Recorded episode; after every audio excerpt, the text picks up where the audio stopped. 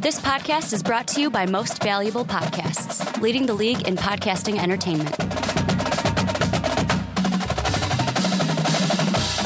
What's up? What's up, everybody? Ricky Widmer here, along with the one, the only Brandon Swice Watson. Hey, hey, hey. And welcome into another edition of the Primetime Podcast. And if you're on YouTube, hello. It is great to see your wonderful faces again today. If you're on Blog Talk Radio, iTunes, or Stitcher, thank you guys for giving us the download and the listen today. As Brandon, it is now part dose of our ACC preview. We looked at the Atlantic Conference last week.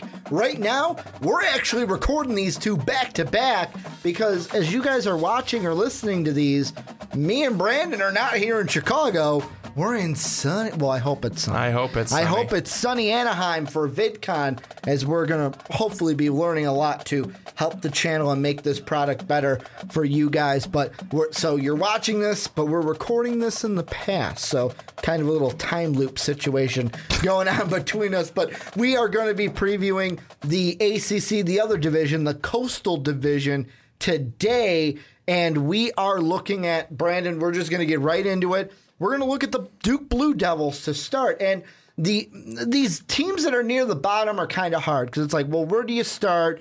Do you do you focus here? Do you focus there? What I want to ask you to start this is Duke's at the bottom. They are at the lowest you could go in the division. Is there any like? Do you see this team improving this season, not being in the cellar and maybe getting back to where they were not even a few years ago when it was like, wow, Duke is not a bad football team. Maybe it's not only a football, a basketball school. Well, Ricky, I think that after last year, you know, you only win one conference game, you go 4 Mm-hmm. and eight.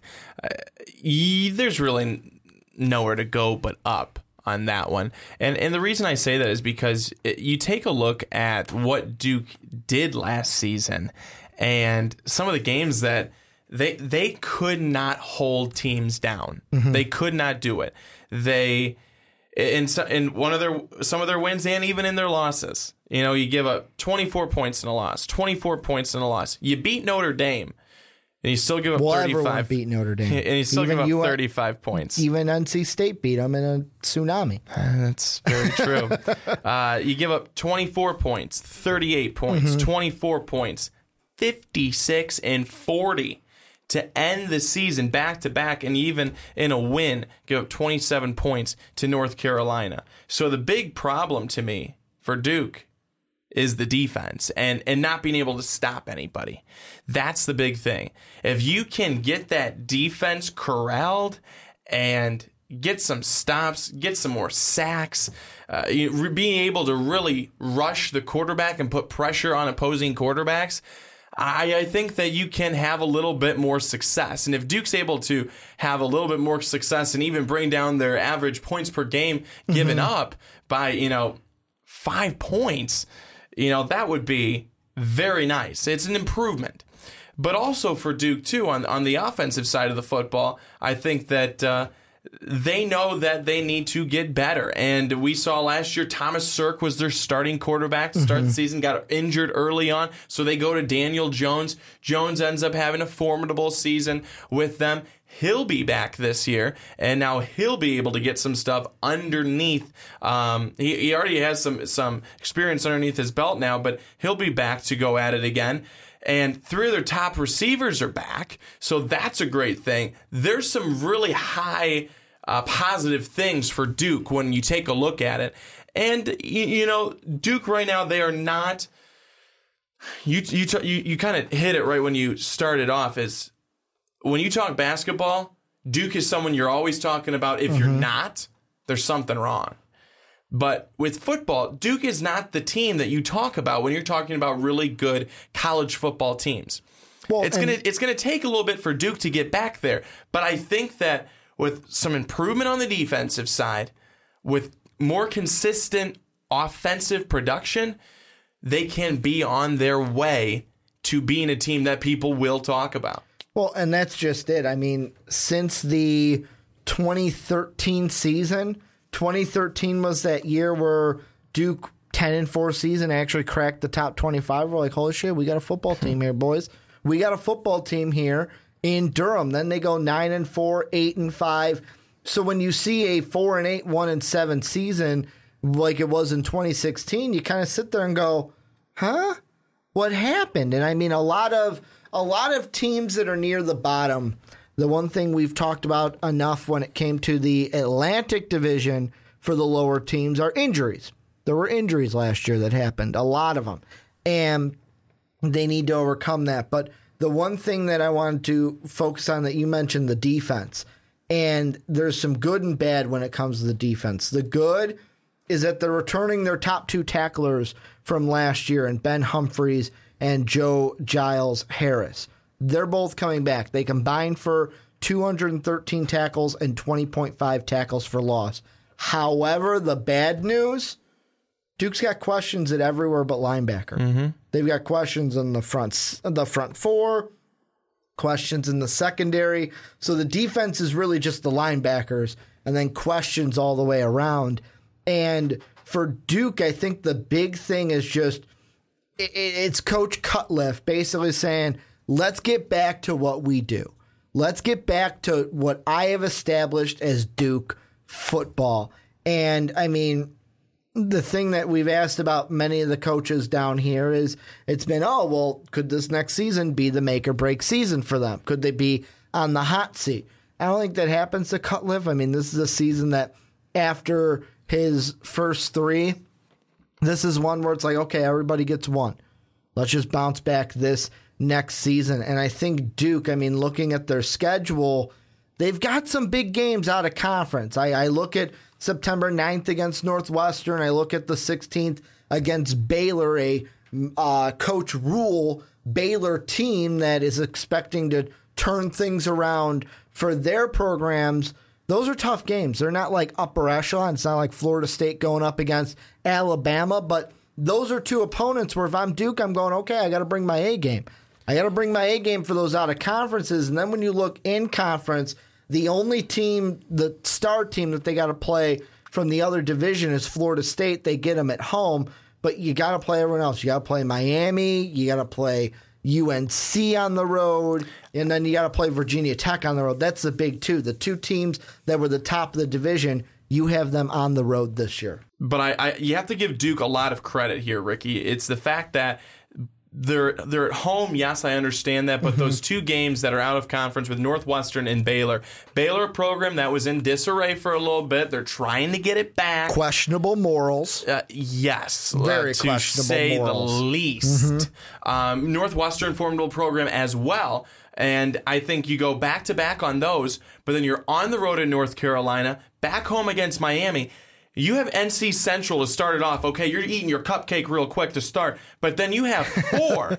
you have four games where you have got to be on your A game mm-hmm. if you want to win.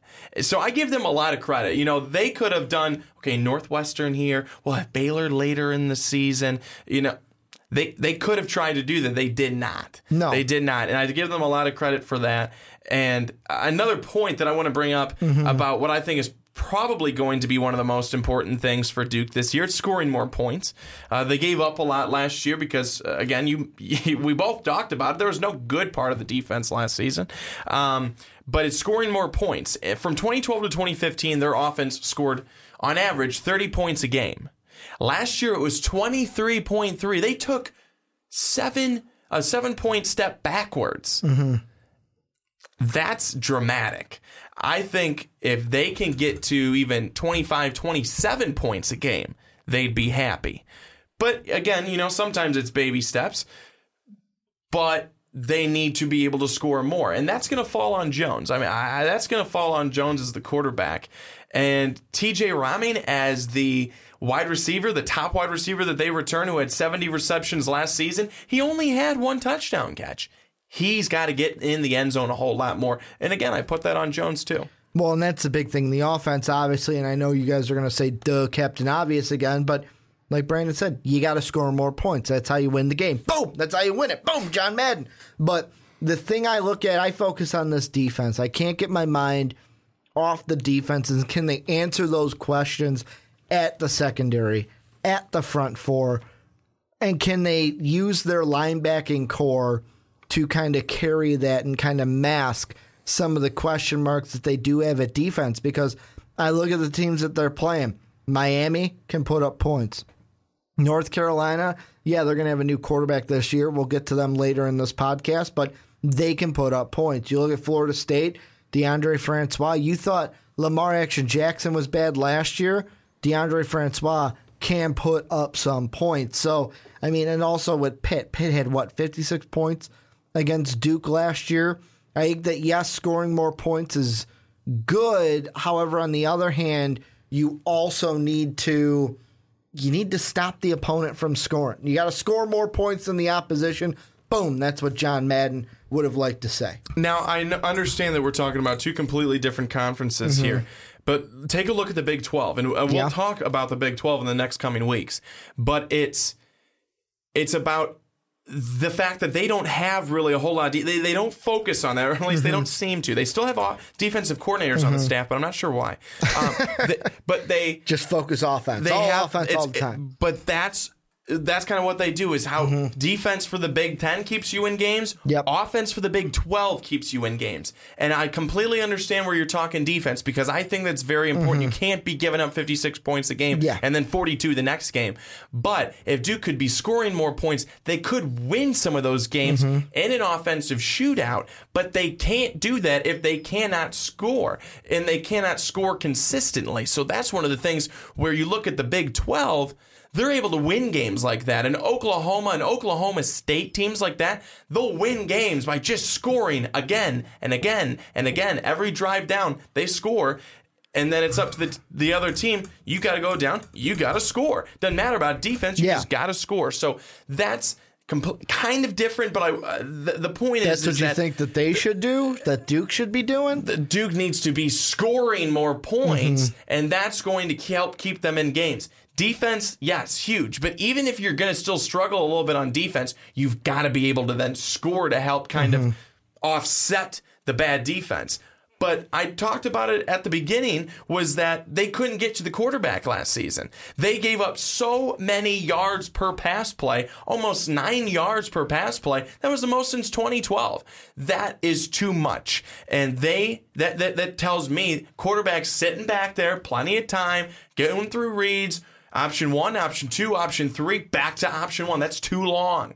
Too long. They need to be getting to the quarterback earlier. Well, and Brandon, this is where I'm going to flip it on to them watching and listening. Guys, let us know down below. What do you guys think for Duke? What's going to be the big thing offensive, defensively as a team? What do you guys need to do to improve this year? Maybe to get back to where you guys were just not even two years ago, two, three, four years ago when you guys were kind of a surprise and was like, wow, okay, Duke's got a football team here to be competitive in the ACC. Let us know down below in the comment section. But Brandon, we're going to move on to our next team, our next kind of uh, bottom dweller here in the coastal division of the ACC. We're looking at the Virginia Cavaliers. Had a great game last year, almost beat Louisville before Lamar Action Jackson came to town and said, "No, no, no, I'm getting my fourth touchdown, and we're going to win this game and walk out of here." The thing with Virginia, I want to touch on first, comes down to just their whole kind of a culture. Is this the year that I know that you mentioned before we started recording that you know this Virginia Cavaliers team is currently riding a seven-game losing streak dating back to last season? Is this the year that this Virginia Cavaliers team can kind of turn it around to kind of okay, we laid down the foundation last year of this culture. Now we're starting to win a couple more games and seeing a little bit more success on the field than we did in 2016. Well, I'll be honest with you. I hope that um, laying the foundation and, and saying that this is this is where we're going at two and ten. Hopefully, that's not it, um, because they need to be doing much more than that. Mm-hmm. Two and ten is just it, it's no good. It's no good at all. Um, the odd thing is, the interesting thing is, is the fact that you take a look at you know their their team. They Kurt Benkert throws for over twenty five hundred yards. He has twenty one touchdowns, eleven interceptions. Taquan Mizell, nine hundred and forty yards, five touchdowns. Reid has almost 500 yards, six touchdowns, and this team still only won two games. So there was offense there. Mm-hmm. They were mm-hmm. averaging, I think, about 240 yards per game. Uh, well, uh, you know, of, of, of, it comes excuse down, me, uh, of of offense per game, I think, or at least through the air. Um, and well, they were last in rushing in the ACC. 200 dead last 240 passing games. 240 passing yards per game mm-hmm. which isn't wonderful but it's not the worst. And you would think that you know they would have at least won four games. Mm-hmm. I only won two. And now this team is is a team that they're losing both of those running backs that I talked about. They still have uh, Brank, uh, Bankert at quarterback and I, I think that there's some things to get excited about, but now they've got to find a new running game. Well, they also need to, a lot of things that we talked about last week when it came to the bottom teams in the Atlantic Division. What was the one kind of unit on the offense we kept talking about? Hey, you don't have a good one of these, you're not going to be successful. It was the offensive line. And I mean, last year, this offensive line couldn't create any holes for the run game. The pass protection was kind of better, I guess. It was all right, but if you're not able to block both for your quarterback or your running backs, you're not going to be able to do anything no matter what kind of players you have behind it. So on offense, that's where it starts for me, kind of solidifying that offensive line game and getting that more structured. Because, I mean, we even talked about with Wake Forest, like – if you don't have a great offensive line, you're giving up a ton of sacks. It don't matter what Benkert does if he's on his back or he's injured, he can't help you, and you're not going to win games. So I mean, I look at that and I go, you know, the offensive line is kind of what I look at most, but of course, from the running back side of things, they need someone to step up and fill the holes that they have. This Virginia team, though, also, I mean, schedule wise they start off with their four non-conference games. I mean, maybe they win two of them. Maybe I think William and Mary for sure, and then Indiana, UConn, and Boise flip a coin. But I mean, the good thing about their schedule in the um, ACC is the two teams that they got to play from the Atlantic, Louisville, which good. We we knew we were going to probably get one of the good ones, but then Boston College. Boston College might be able to be a manageable opponent more so than if it's like, great, we drew Florida State and Louisville. Like, at least you didn't draw two of the power dogs from the Atlantic. You got one in Louisville that you got to play on the road, but then you got a manageable one in Boston College that if you can see some some success and some kind of improvement by October 21st, you might be able to win that game. I think that if you take a look at the defense and what they've got, you've got to be surprised that they weren't better last season. Mm-hmm. And now that they have a lot of those guys returning, you've got to be thinking that the secondary is going to get better, going to be able to stop a few more people. You've got to be thinking that, okay, you know, we're going to have a couple more anchors um, in the linebacking at the linebacking position, and which I think they will. The the thing is is that how consistent will they be able to be you know mm-hmm. will they will they bring consistency right away or are we still going to be seeing you know some shades of that seven game losing streak to end the season where they could not stop anybody mm-hmm. uh, that's i think a really big uh, part right now and that's the big question you've got some really really really good guys right now um, you've got uh, linebacker Micah Kiser and then safety Quin Blanding. And those two guys are the anchors for this defense. And they're the leaders. And they've got to be able to be strong vocal leaders and get these guys to buy in and to really, really work hard throughout the season to get better. I mean, that's you know that's that's part of it too. I, I think, and it's it's being mentally there, mentally tough, not getting burnt on, you know, routes where you sh- you should have done this, you did that. It's it's a lot of that kind of stuff, I mm-hmm. think, and and it's stuff that last year Virginia just flat out didn't do and didn't do well. And this year, I think they know know that they realize that they they've got last year in their in their mind. They don't want to look like that again. They don't want to be that embarrassed again in those games that they played. They played one good game on defense, and that was against Duke, where they had five interceptions. Outside of that, they maybe had five interceptions. You know, the entire rest of the season. It's it was a team that was really, really down there in the cellar. But I think um, with that year under their belt and having that in the back of their mind, you don't want to do that again. I, oh, we got something. We got an example Well, of something you I don't mean, want to do again. There's a reason. There's a reason to be motivated to be better. How can you Well, be? How I can you be worse than what they were last year? Especially when they have the talented guys that they do on defense. just because you don't want to be that again doesn't mean it's going to happen. And I mean, I look at the schedule and the talent that they play up against. I don't see a lot of wins. Like I said, William and Mary, maybe one other one if they like squeak out a a game here or there. Well, okay, I come think on. Duke and Virginia are on two different courses. Duke is a team that can look at it and say, "Hey, you know what? We know what we were in 2015. We know we can get back to that." Virginia doesn't have that.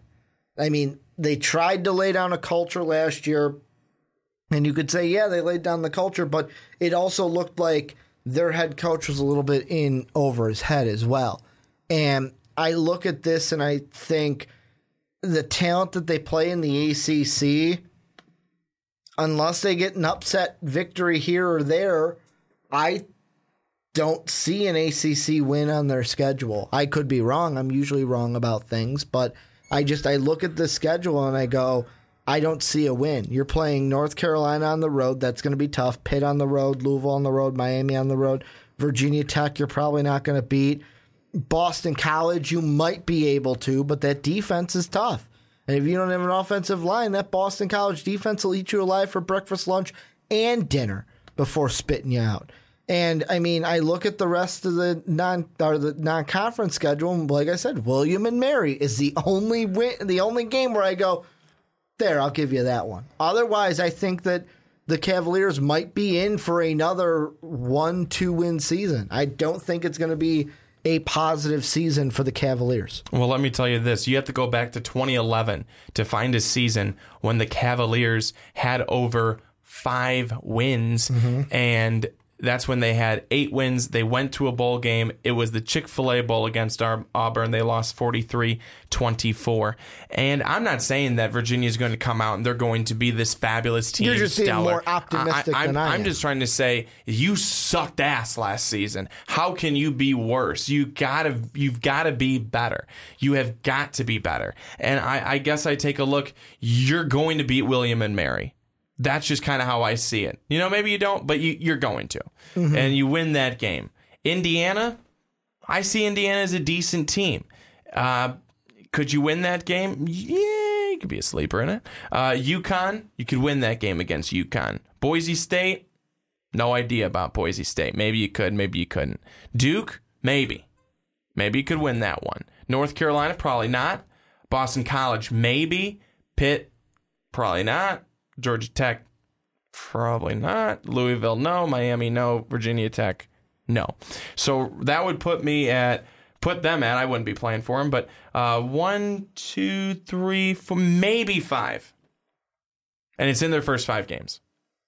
Yeah, and I mean the big thing that worries me is I'm looking at the Athlon Sports preview, and they even say in their kind of final analysis that Coach Mendenhall admitted he underestimated the scope of the rebuilding process. Like this team, this team is not close to being a winner. This team is going to be a rebuilding process. And the thing that you have to do if you're Mendenhall is you have to create the culture of you need to instill the the order, the accountability, the do the right thing, just to use the cliche there, and you have to build your culture to attract recruits and then the wins will come. Because the thing I look at is from his time with B- BYU, the worst season he had at BYU, 6 and 6 in 2005.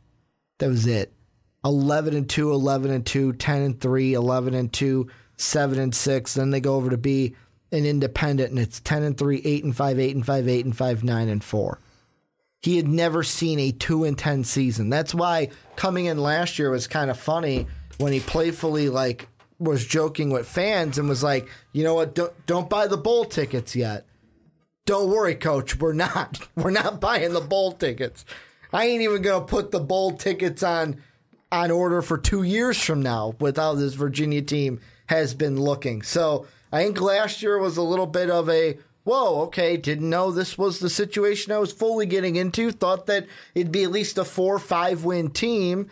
And he's got it. The rebuild now has to has to start. Now you know what you're cooking with. But here's but here's here's the thing though is that it could have and probably Mm-hmm. should have been a four or five win team. That's the thing. Okay. Is that I mean, come on, look at it. You, you know they they've got some of the pieces on defense. I mean, they were about as shocked I think as other people but, were. But they're not getting it to. Well, duh. click. They only had two wins. but what I'm saying is that I could see them being able to Mm-hmm. win four games this season because they're returning those same people. Are you not getting it? I I look at it and I go, I don't care who they're returning. I look at the schedule and I think that the talent that they are playing outweighs the talent that they return. And I think that the only way this Cavalier team is going to get to that level is on the simplest level. Bring in better talent from recruiting. However, it's a double edged sword because Brandon, as we say every time in recruiting, how do you bring in better recruits? You got to do what? You have to bring them strippers. I mean, you have to. Got to win games. yes, that's it. got to get the I was W's. confused. No, we're not Louisville. We're not Louisville's basketball program here. But yeah, they got to win games, and it's kind of a double edged sword. But this year, I I'm going to be painfully honest. I wouldn't be surprised if they went two and ten again, and we're just blat like just bad this year. And by bad, I mean record wise. I wouldn't be surprised if it was like, yeah, we played well. Man, our record doesn't show it, but we played well. Any last thoughts before we move on into our next team up the totem pole, which is the Georgia Tech Yellow Jackets? I think we talked to death. Okay. Virginia fans, let us know down below what you guys think. Maybe you guys are more optimistic than I am about your team. Let me know down below in the comment section. And Brandon, we are going to chug right along in the Atlantic Division, talking about the Georgia Tech Yellow Jackets. Almost said Bulldogs, and that would have got Georgia Tech fans all over me as they are huge rivals, obviously, in the state of Georgia. But the Yellow Jackets this year, I'm going to ask you a plain and simple question. They finished 9 and 4. The something had to have clicked midway through last season. They're returning what? Eight starters on defense, nine starters on offense. Is this the year that Georgia Tech continues that momentum that they had at the end of last year and kind of makes that jump to compete with the Tar Heels, who might take a step back? We don't know. They don't have the Trubisky anymore. And can Georgia Tech compete with the Tar Heels and the Hokies for the top of the division? You know, Ricky, I think they can. And the reason I say that is because they return three starters on the offensive mm-hmm. line. And for them, for this team, you know, for every team it's very important, but for this team, because of the style that they go with, because of the option, and how important running is to this team, having a strong offensive line is a very, very key thing for them. And that is big. So returning three starters on the offensive line is huge.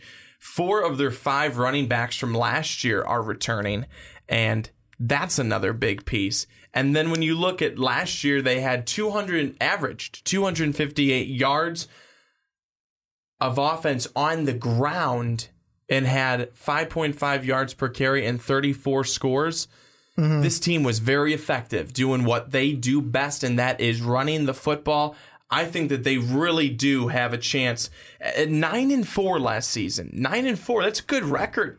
A lot of teams would love to be nine and four, but they just need to play a little bit better against some of those big teams in the conference. And mm-hmm. when I talk about that, we're talking Virginia Tech, we're talking North Carolina, Pitt. They lost to Pitt last season. Those are the teams that they really need to get up for and be able to really effectively play well against. You want to know the best thing about all three of those games this year if you're a Georgia Tech fan? They are at home. They're all at home. They're all at home. They're all in your backyard. The only big opponent that you have to play on the well on the road, I'm going to use in quotes, is Clemson.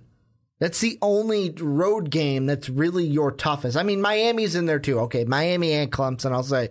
But I use air quotes because technically your first game of the season is a road game. But it's a road game for both teams. That's why it's called a neutral site game. They're being bold. They're starting Monday night, September 4th. Let's go play Tennessee. Let's play Tennessee in a neutral site game to start the season. And they're hoping that Tennessee doesn't have the magic they did last mm-hmm. year to get those wins at the beginning of the year. Well, you know, they don't have Joshua Dobbs anymore. I mean, we're going to get to the SEC in a later podcast, but they don't have Joshua Dobbs, so they're going to be going through questions. Butch Jones is a guy who's always in. When we did our hot seats segment, and also when I talked about Kevin Sumlin, there's always commenters from Tennessee that go, uh, what about Butch? What about Butch from Tennessee? Shouldn't he be on the hot seat? Like each and every year, it's you put Butch Jones on the hot seat because that's just what you do, and that's that's bold for Georgia Tech to start with Tennessee, start with that SEC opponent right out of the gate. But like you said, you got to beat Pitt, you got to beat North Carolina, you got to beat Virginia Tech. I think that Miami though, that's going to be the big game for them because not only is it on the road, Miami this year, and we're going to get to them later in this podcast. They're the ones that I am going to keep my closest eye on in this division because last year we expected big things, especially with Mark Richt coming over from Georgia. He's a coach that is familiar with the Georgia Tech Yellow Jackets, but also this Miami team. A lot of people are kind of expecting them to also turn the corner and turn the page and be a tough, reputable opponent to maybe go and win this division this year. Or maybe that's me kind of speaking too high of them. But Georgia Tech, the big thing for them, question wise, that I look at, obviously, I'm an offensive guy first and foremost, and I'm a quarterback guy. That's the position I focus on as the quarterback because Ricky played quarterback in back in his I've day. always wanted to play quarterback. Like if that if I could play football, that would be the position that I would want to play, and that was my favorite position to play whenever we played back in the schoolyard back in the day. But really, they've got two choices in uh, Georgia Tech land.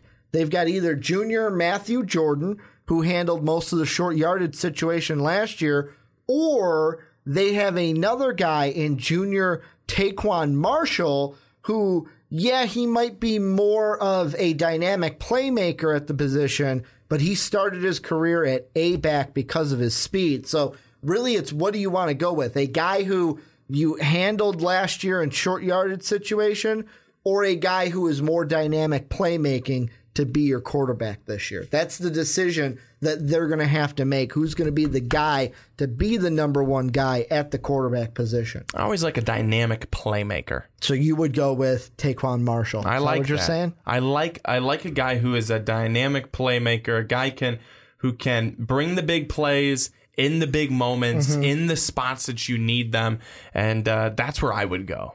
That's what I would be leaning towards if I if I'm them. I just the thing that I'm unsure about, maybe because it's a triple option, it doesn't matter. But I look at him being, yeah, he was in that career as the running back, the A back, because of his speed. I look at that and I go, what if you do need to pass the ball? Is he going to be the guy that's you're going to be confident doing that, or do you want it to be Matthew Jordan who? You know, has been there in the position, has played the position, and isn't a running back moving back over to quarterback. So that's something where obviously you can mix and match all these because obviously, like you said, running the ball is their main pri- priority with this offense. How about the defense? How does that shape up for the Yellow Jackets this season? Well, the defense for them is one thing that they've definitely got to have to get better at is it being able to make stops on third downs, and for them that's such a huge thing uh, when they want to try and stay on the field offensively as much as they can. Defense, you want to come out there, get the other team off the field as quickly as possible, and be able to make those stops. And and in 2015, uh, they allowed uh, teams to convert just 36% of the time on third down. And last year, it was much higher at almost 50%. and they need to do much better a much better job of that. And if they can do that, and that means that their defense is keeping opposing offenses uh, from scoring and limiting their scoring and keeping them off the field, and their offense is on the field and and just car- carving them up on the ground and just eating that clock. That's what they live by is being able to eat up that time. That's their game plan. And if they can't do that, they will not succeed. I, I think that the defense, if they can do that, be a little bit better on third down and get back to where they were a couple of years ago in 2015 with that percentage, or even around 40%, uh, would be a lot better than what they were last year. And I think being able to keep the ball in the hands of that offense is extremely important, especially for a team like Georgia Tech. And the thing that I do like is I like their schedule this year. And I mentioned before Tennessee being the number one team, kind of that confident, like, hey, we're going to go out and try to punch you in the jaw right away, get a big win. But right after that, they get the two cupcake games, Jacksonville State, who some people might say, hey, don't sleep on Jacksonville State. They almost beat Auburn a, a year or two ago, almost upset the remember that. Tigers. Don't sleep on, I want to say it's the Jacksonville State Gamecocks. I think that's what they're called. The Gamecocks is their uh, mascot, but they also go to Central Florida, which I need. I don't really think that's going to be a tough game for them, and it is the Jackson State Gamecocks. I had to correct myself on that one. That I know my mascot knowledge up here, but I like how all of their games are pretty much spread out. Clemson on October 28th, Virginia Tech two weeks after that. You get that Virginia cupcake game in the middle. To me, the only rough stretch that they have is September 23rd to October 12th, where you get Pitt on Saturday. Then a week later, you get North Carolina, but both of those are at home. However, you look at that next one and you get the October 12th, the Thursday game, you're going up and you are playing. So you get basically a week and a half before you play them. You're going to Miami. So you get the week to week, but then that week and a half, because that next game is on the Thursday following the week, and then the next Thursday, you get to play Miami. So you get that week and a half before you play a tough opponent. I want to ask this question really quick, Mm-hmm. Ricky, and it really doesn't have a dang thing to do with Georgia Tech. Okay. It has more to do with the team that we mentioned last week. Okay. Are we just absolutely just not even in our peripherals seeing Clemson? I think I mean, me, are, I think are- me and we, you are have- just I mean, have we have we done a bad job? Are we completely writing them off No. when we should not be? No. because I know that in, in a lot of these previews we have talked where oh you know this is going to be the stretch. It's going to be North I- Carolina. It's going to be Miami. It's going to be no team, and, and Clemson's on here, and it's on the road at Clemson. And that could be a big game. A year Well- ago, two years ago, that would have been a big game. But but are is. we are we It is a doing big game. And I was just going to say, but Yeah. are we doing a, a, a, Well, poor job by no, saying I- or by not bringing more attention to this game because of the new Clemson that we might be seeing. maybe we can bring a little bit more attention to it, but how I am looking at it, if you are Florida State and you are Louisville, then I disregard Clemson automatically because I think those two teams are better. But with Georgia Tech, I still think at Clemson's a tough game because you still have to go into Clemson and win. Like I was saying, Clemson and Virginia, those are two tough games, but the good thing about it is you got that buffer in between, that cupcake game in between them in the Virginia Cavaliers, a team that we had just talked about. That rough schedule, though, between Pitt to Miami, those are the ones where it's back to back to back, where it's one, two, three tough opponents. That's why I was focusing more on that. That Clemson game is still, though, a big game because you are going into Clemson. That's the big thing. If it was at home, I might give Georgia Tech benefit of the doubt and maybe then downplay the Tigers. But no, you got to go into Clemson. That's going to be a big one. Virginia Tech's going to be a big one.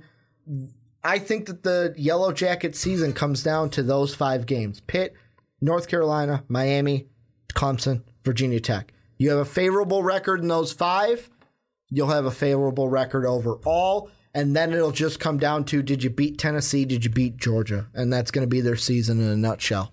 Yeah, they're another one of those teams that have their season bookended by two SEC teams with Tennessee. How do you think they're going to front, fare? Georgia Again, you're the the. SEC guy. How do you think that they're going to fare against the two bookends of the SEC?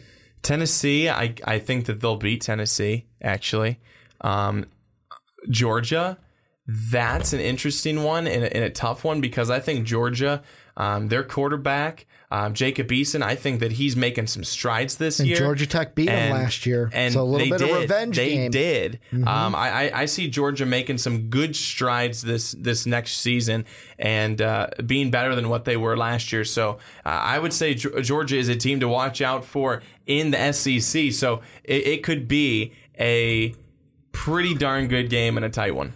Well, and any last thought? I have nothing left to say about the Yellow Jackets. Like I said, comes down to those five games for me: Pitt, North Carolina, Clemson, Virginia Tech, and then the last one I'm missing is Miami. Those are the five games that it comes down Yes, to. yes, it comes down to the five Any- good teams they'll play this season. Any final thoughts on Georgia Tech before we move on in our Atlanta or our coastal preview? no, no, I think we got it. This is where we turn it on to you guys. Let us know down below. What do you guys think? Let us know in the comment section. What do you think about the Georgia Tech Yellow Jackets? But Brandon, we are going to move on into our next team here on the previews, and that's going to be the Pittsburgh Panthers. And this is a team coming into this year had a good season last year, eight and five season. I know they lost their bowl game against Northwestern in the Pinstripe Bowl, but this team did what they did. But you look at their losses and you can't be mad at them. Northwestern, good team, like I said in the Pinstripe Bowl. They lose to all three teams ahead of them in the Coastal last year Virginia Tech, UNC, and Miami. But the only other loss they had was Oklahoma State, and they beat number two Clemson on a last second field goal to win 43 to 2. This is a team with a lot of 43 promise. to 42. 43 to 42. I knew it was that one point, and I knew it was in the 40s. Thank you for catching me. 43 42. But this is a team with a new face, a familiar face for the Primetime podcast, because we kind of asked, was last year's Alabama game with USC his coming out party? But is this season, we were one year off. This season could be Max Browne's coming out party. How do you see the former Trojan fitting in with the Panthers this year? Well, before I get to that question, I want to uh, kind of dissect a little bit of what you talked about in their schedule last year. Yes, they lost to the three teams that were above them, but they lose to North Carolina on the road by just one point, Un- 37 un- to 36. punto. You lose against a good Virginia Tech team at home by just three points. And then, you know, Miami, you get spanked 51 28. But that was in Miami. But then even the game on the road at Oklahoma State, you lose by a touchdown, 45 to 38. So this team, this Pitt team was not far off. They were not far off at all. And I, I think that what we can all say about those games, they gave up a whole lot of points, and defense was their struggle last season. Mm-hmm. But now getting to the other piece is Peterman, their quarterback, Nathan Peterman, he's gone. Yep. After a great season, almost 3,000 yards, 2855 to be exact, 27 touchdowns, seven interceptions through the air. And then he added three more on the ground, combined for 30 total.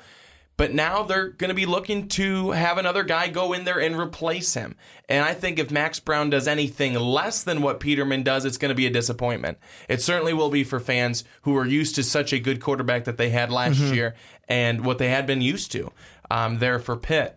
And you also look, James Conner is no longer there. Uh, such an inspiration, I think, to everybody, but also just a great player. 20 total touchdowns on the season and just under 1,400 yards. So those two guys alone are going to be really hard to replace. But we take a look at Max Browne, and Max Browne wasn't. He, he just probably was not right in this for the for the team. He was not probably right on the on the right team and in the situation with Alabama being that first game out of the gate, and he, he held the starting role for what a game and a half, maybe, and it did not go his way. But hopefully, sometimes all it takes is a bit of a change of mm-hmm. scenery, and that's what he is getting as he goes from Southern California over to Pittsburgh. And I think that this is a revitalization for him and hopefully he's able to really invigorate uh, some life into into this offense um, after they're losing these two really great guys, and it's not a reinvigoration uh, that that Pittsburgh didn't see last year. It's more of a reinvigoration that Max Browne can then say almost for himself, reinvigorating himself to be able to lead this offense the same way that it was led last year. Because when you take a look at the stats, offense, defense, special teams, what's going to really pop out to you? That they were next to last in passing def- in passing defense. Mm-hmm. They were not good. They were not good defensively. That's where they really struggled. That's ultimately how they lost some of those games, especially three of those games that I had mentioned when you first started off. When we first started off, you take away one or two of those touchdowns, and it is a win. It is a win for Pitt, and hopefully that defense can get changed up. But I do think, I do have confidence in Max Browne this year because of the fact that he's getting a, a different mm-hmm. change of a scenery. He's getting another chance. And I think that he's got to be able to grab the bull by the horns because if it's not him, Pitt's got other guys there. Well, and the th- one guy you didn't mention, there's a trio of people departing from this team. You mentioned Conner, you mentioned Peterman, but they're also losing their offensive coordinator as well. That's a huge piece to this offense. And now some people might look at that and go, you know what, that can be a positive. New offensive coordinator with a new quarterback coming in. They can get each other on the same page. This offensive coordinator doesn't have to worry about, well, great, I got to have someone buy into my system because they're used to the old guy. However, I'm a little bit nervous about Max Browne coming in to this year because one of the other opponents that I mentioned or forgot to mention that they did beat was a Penn State team early in the year. I know that wasn't the Penn State team that we talked about at the end of the year, but they were still a really good team. And the thing that this Pittsburgh offense was so good with last year was efficiency, especially from their quarterback in Nath Peterman. And you look at the Penn State game, three touchdowns, one INT, only had 91 yards passing in that game. So with 20 with 15 attempts, 91 yards, still threw three touchdowns in that game. Conner's had 117 and one touchdown in that one. And then I look at the Clemson one because that's the game where they beat the def, uh, the right now coming into this year the defending national champions. Peterman 37 attempts, throws for over 300 yards, five touchdowns, zero in the, the INT category, a goose egg, zero INT. So if Max Browne could come in, that's the number one thing he has to do.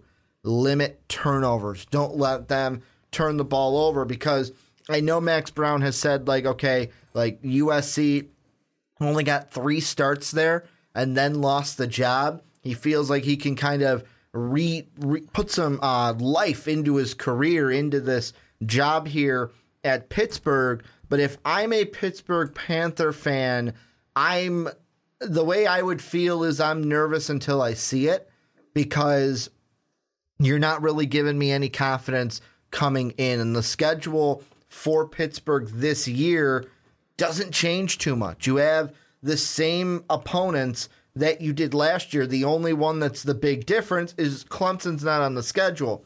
You're still going to get Penn State. This one's going to be on the road this time. You get Oklahoma State. This time they're coming in. Still, those are two tough opponents back to back in September, both on ABC, and um, Oklahoma State will be on ESPN too. So they're going to be national um, broadcasted games. Then you still look at it, you still got to play North Carolina, you still got to play Virginia, and you still got to play Miami. The weird thing about this season is they're all at the end of the season. It's UNC, it's Virginia Tech, it's Miami. That could that's the part that could benefit Max Browne because if it's uh, he's not looking too good in Penn State and Oklahoma, you can look at it as you know what we still have. Con- if you still have confidence, you can go. We still have confidence. Let's just turn it over when the ACC start part our ACC part of our schedule starts, and you get guys like Syracuse. We talked about them. They're not really a great team this year. They're they're a team that can go either one of two ways. North Carolina State, that might be a little bit of a tougher one from the mid to lower guys. But then Duke, Virginia, you have those games along with Rice, those games to kind of pad up that confidence before you get to the three heavy hitters at the end of your schedule.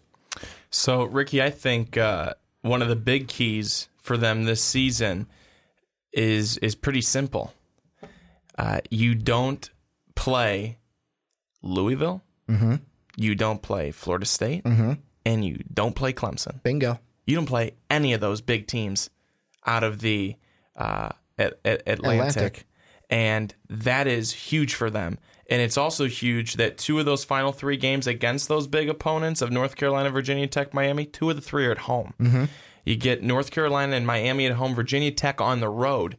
I, I think that that's a, a really big thing for you, but it, it also then forces you to probably perform even better then. Okay, you get these big games, you're at home, you've got that advantage.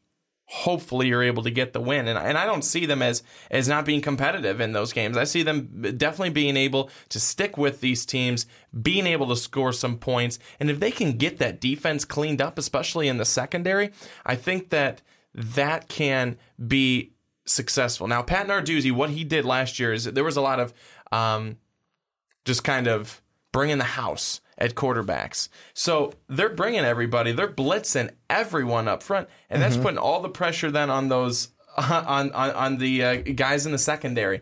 And if they couldn't get it done, boy oh boy, that was not good. And if they could not get to the quarterback in time, really not good.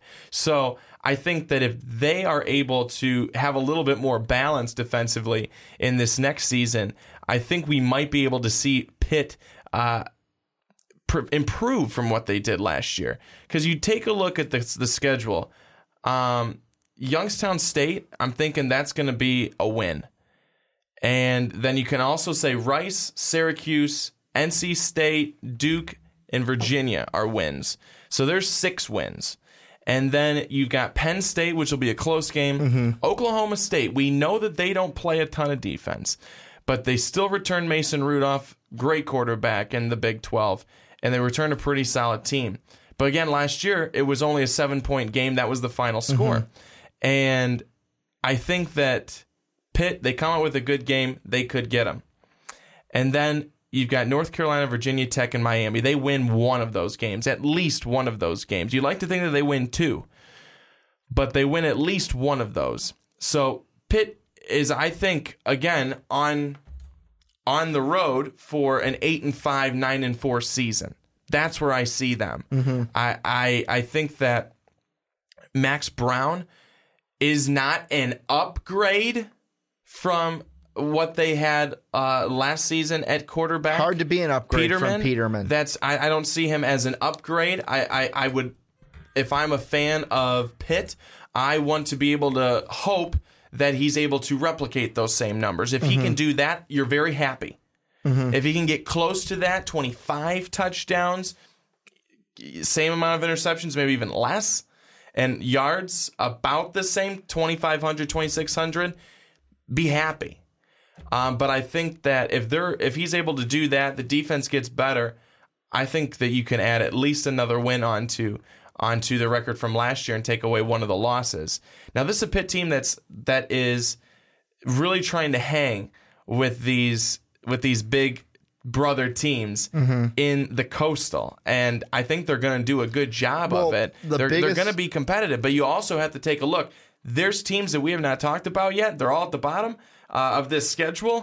Uh, North Carolina, they lose a big guy. Mm-hmm. they don't have the Trubisky. Virginia Tech, we'll see where they're at, Mm-hmm. and then Miami, we'll see we'll see what's going on with them. No, so it's my- it- it's it's nothing that's set in stone that says those three teams I just mentioned are Mm-hmm. going to be the one, two, three.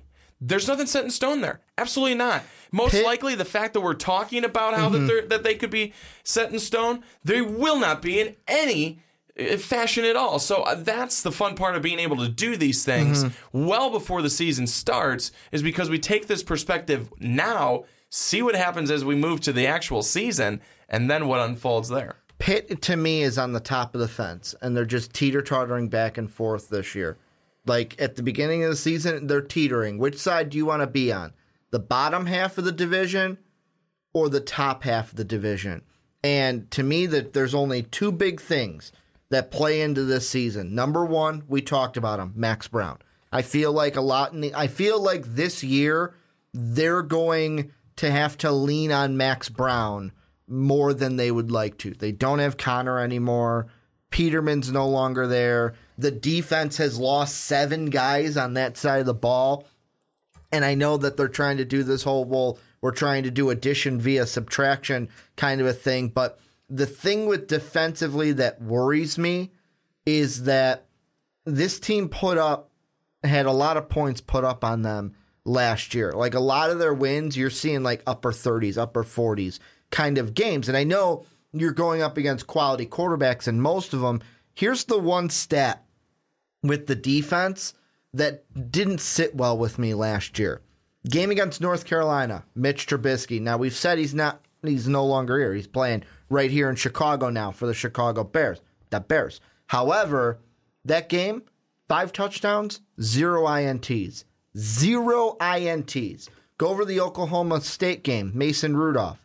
Over 500 yards, two touchdowns, zero INTs. Go over to the Clemson game, Deshaun Watson, almost 600 yards. That game, that was a sloppy game from Deshaun Watson. Actually had him throw three INTs. And then Penn State, the McSorley. That was his early kind of season. He was still, to me, getting into this kind of offense. One touchdown, one interception. You can't have guys throwing like you can't have guys throwing no interceptions, looking confident, going 5 and 0 on you guys touchdown to INT. And I know that like you said there's a lot of pressure on that secondary, but something needs to happen. You got to you got to think about something that works because you can't put your secondary at such a disadvantage that then guys can go out there and just put up five, put up two touchdowns on you, and you're not getting any turnovers in that side of it as well. And that's why, because of how the defense is, I don't see them making huge strides. And I think that the success of the season comes on Max Browne. If he plays phenomenally and has a lights out season, this team can compete because the thing that I that you mentioned, that bottom three teams, the three teams they play at the end, there's some questions. We're going to get to them, but the one that I look at the most is North Carolina. No longer have Mitch Trubisky. This could be Pittsburgh's chance to pounce there, and with a easier kind of ACC schedule compared to what they had last year, I think that this could be a year where they could maybe get into the top three and might be able to jump UNC depending on the kind of year that they have. But Brandon, before we move on, anything you think we missed with the Pittsburgh Panthers? Uh, one of the things I want to mention too is that with Pitt, they are losing two guys on the left side of the line, Dorian Johnson and Adam Bisnowaty. They are both now in the NFL, one for the Cardinals, one for the Giants. And it's going to be interesting as the other three will be staying, returning. Mm-hmm. But how do you fill that left side of the line? And do you feel confident with that? You know, if that's a weakness at all in the season, that could potentially uh, cause some issues. But mm-hmm. if you're able to shore that up and be okay there, then I, I think that uh, you're going to be just fine. You just need to be able to make sure you got protection, especially for a new guy, Max Browne, coming in to learn this system and uh, try and make a try and make an impact right away. So just making sure that offensive line, not only for the quarterback, for the running back as well, because we've got a new guy who's going to be running there, Quadree Henderson, most likely the guy who will get the majority of the work. Well, and like I said, I am a little bit not as optimistic as some might be because Max Browne of what he has showed us.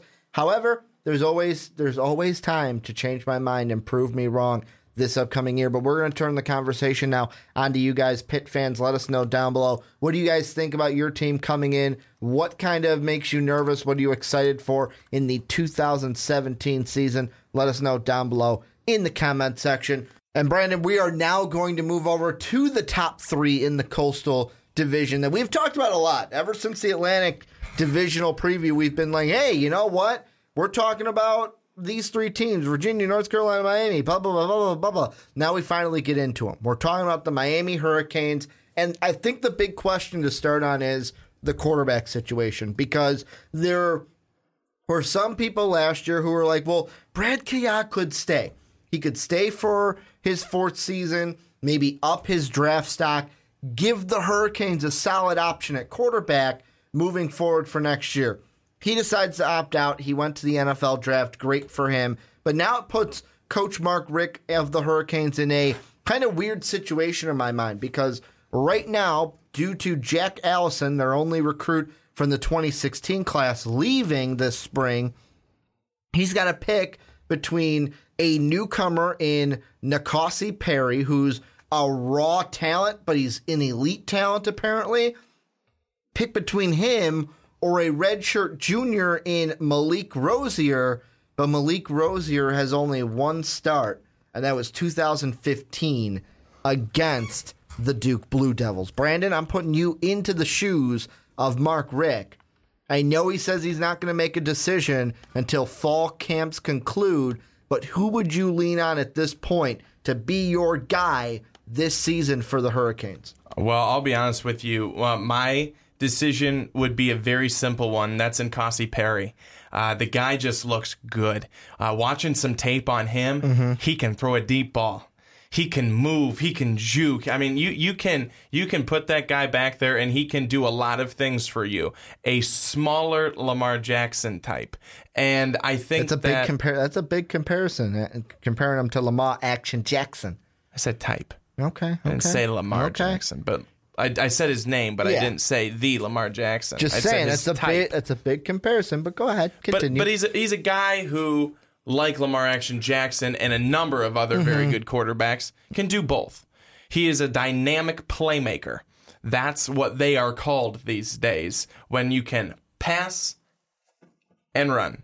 And I think that that's going to make him that much better. So what we saw from from Kaaya was basically the fact that um, he was going to throw the football a whole heck of a lot, and if he ran, it was that way. I, he did not have positive rushing mm-hmm. yards, but he had over 3,500 passing yards, 27 touchdowns, and only four picks. With Perry, they're going to get, I'm thinking more like 2,700 yards through the air. And I mean, who knows? Maybe he has another thousand on the ground.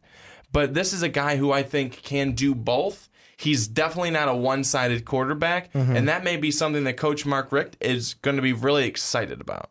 Well, and the thing that makes this, there's two things that make this decision a hard one. Besides what I said, where you know what, Brad Kaaya left, Allison left, you're stuck with these two. There's two things I look at that make it really hard. No, the first thing is Rosier's only start was, like I said, two years ago against Duke. That was a Duke team that was ranked in the top 25.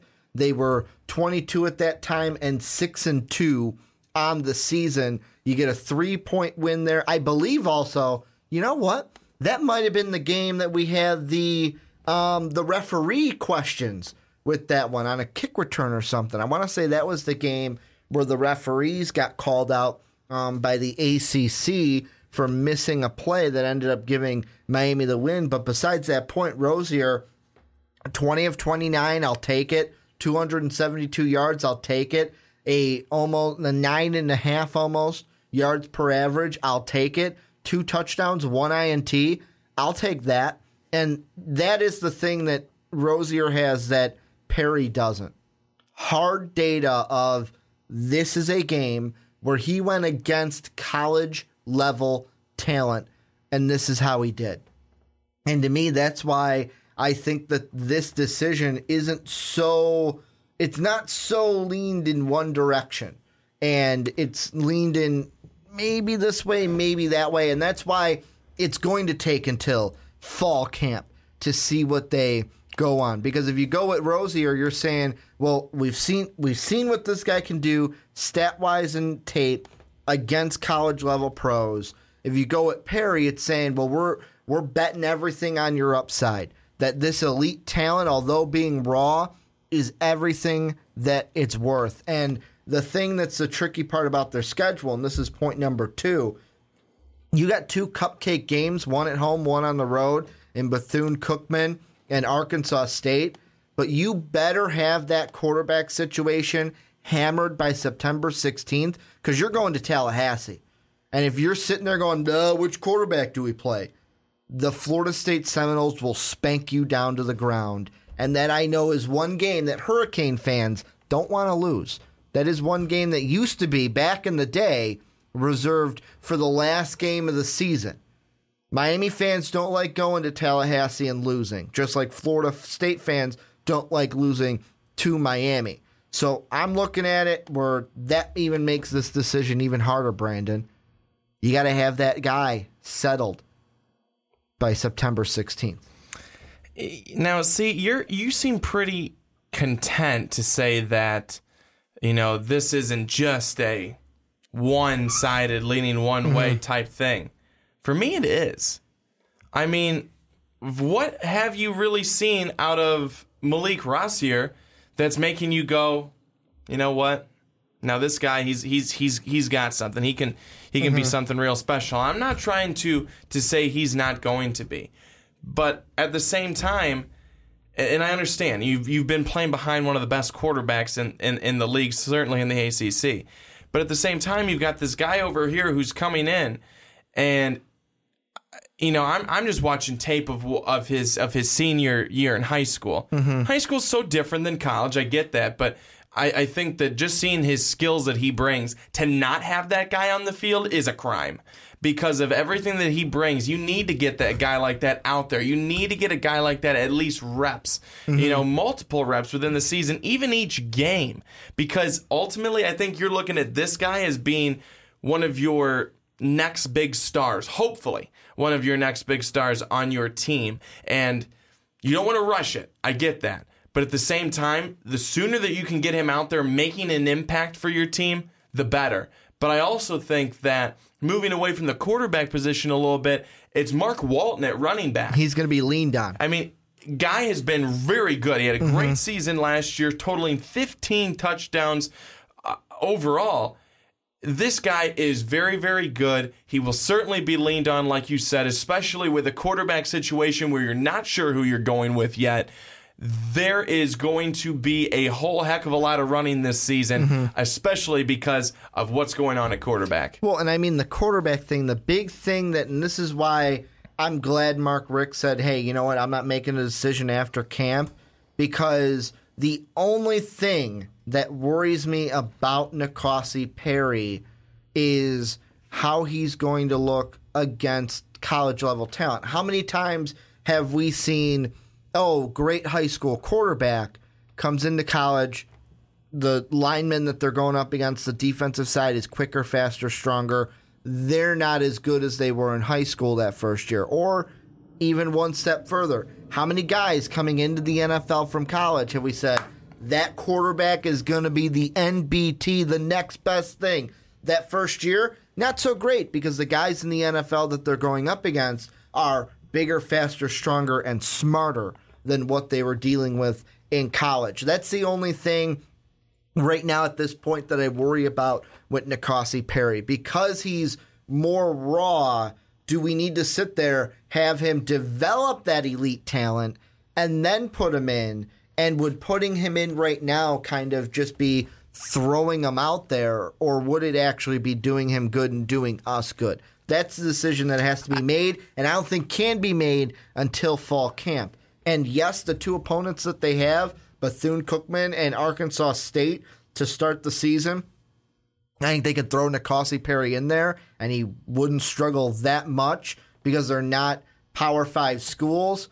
However, you also have to look at that September 16th game. And I know the AD, I know the president, I know everybody in the state of Miami wants them to beat Florida State. You could win every game except for Florida State, and it could still be a bad season in the eyes of some Hurricane fans because you lost that game. How'd Jalen Hurts do last year? Jalen Hurts did pretty well. Pretty well. But that is a. Here's the thing. Here's what I'll ask you: Is that more on Jalen Hurts or more on the system that Nick Saban has put in that has put in place in Alabama?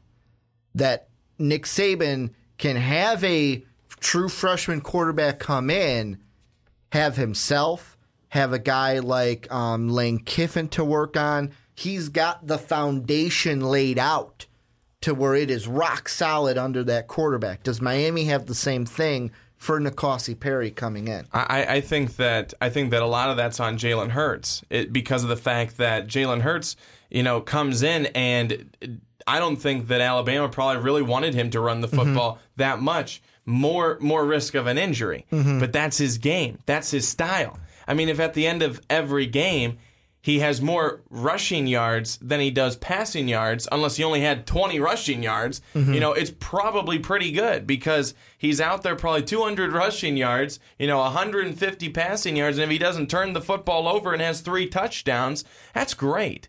I think a lot of that's on Jalen Hurts. And I think a lot of that's also knowing your game, knowing your strengths, knowing when to then pull it down and just go. And I think if Perry has that, if he has that that mental game, which it's a lot about smart. It's a lot about smarts. Sports is smarts. I think that he can really be something special for mm-hmm. Miami and he can be the next best thing. But part of it's up to him. And then part of it's up to Mark Richt and that coaching staff for building around him to make sure that it is the right set. You don't change your system for somebody, but you give them the you tools to be successful. Well, and that's why I'm glad you brought up um, Mark Walton because, like I said, I think he's going to be the guy that's going to be leaned on. He's going to be one of the season. tools to be successful. Yeah. He's yeah. going to be the one that they lean on, kind of like last year for um, the team that Miami fans are going to hate that I'm mentioning them in a positive way in their preview, but like Florida State did or wanted to do last year, where it's like, okay, we got Deondre Francois coming in for a Jameis Winston. How do we make him feel comfortable? Let's use Dalvin Cook a little more. Think back to that uh, Ole Miss game. How many times did they use Dalvin Cook in that game to try to get things going? And then it went bad because he fumbled the football because he couldn't hang on to it in that game. I expect Miami to do the same if Perry's the starter. Say, hey, you know what? We're going to lean on the run game a little bit more than we would because we have an inexperienced guy in there. And either way, whichever quarterback you go with, you can say they have an inexperienced guy in there, but a good thing that I look at for this team with their schedule, I mentioned the Florida State game, which is really soon, week three for them, the third game that they play.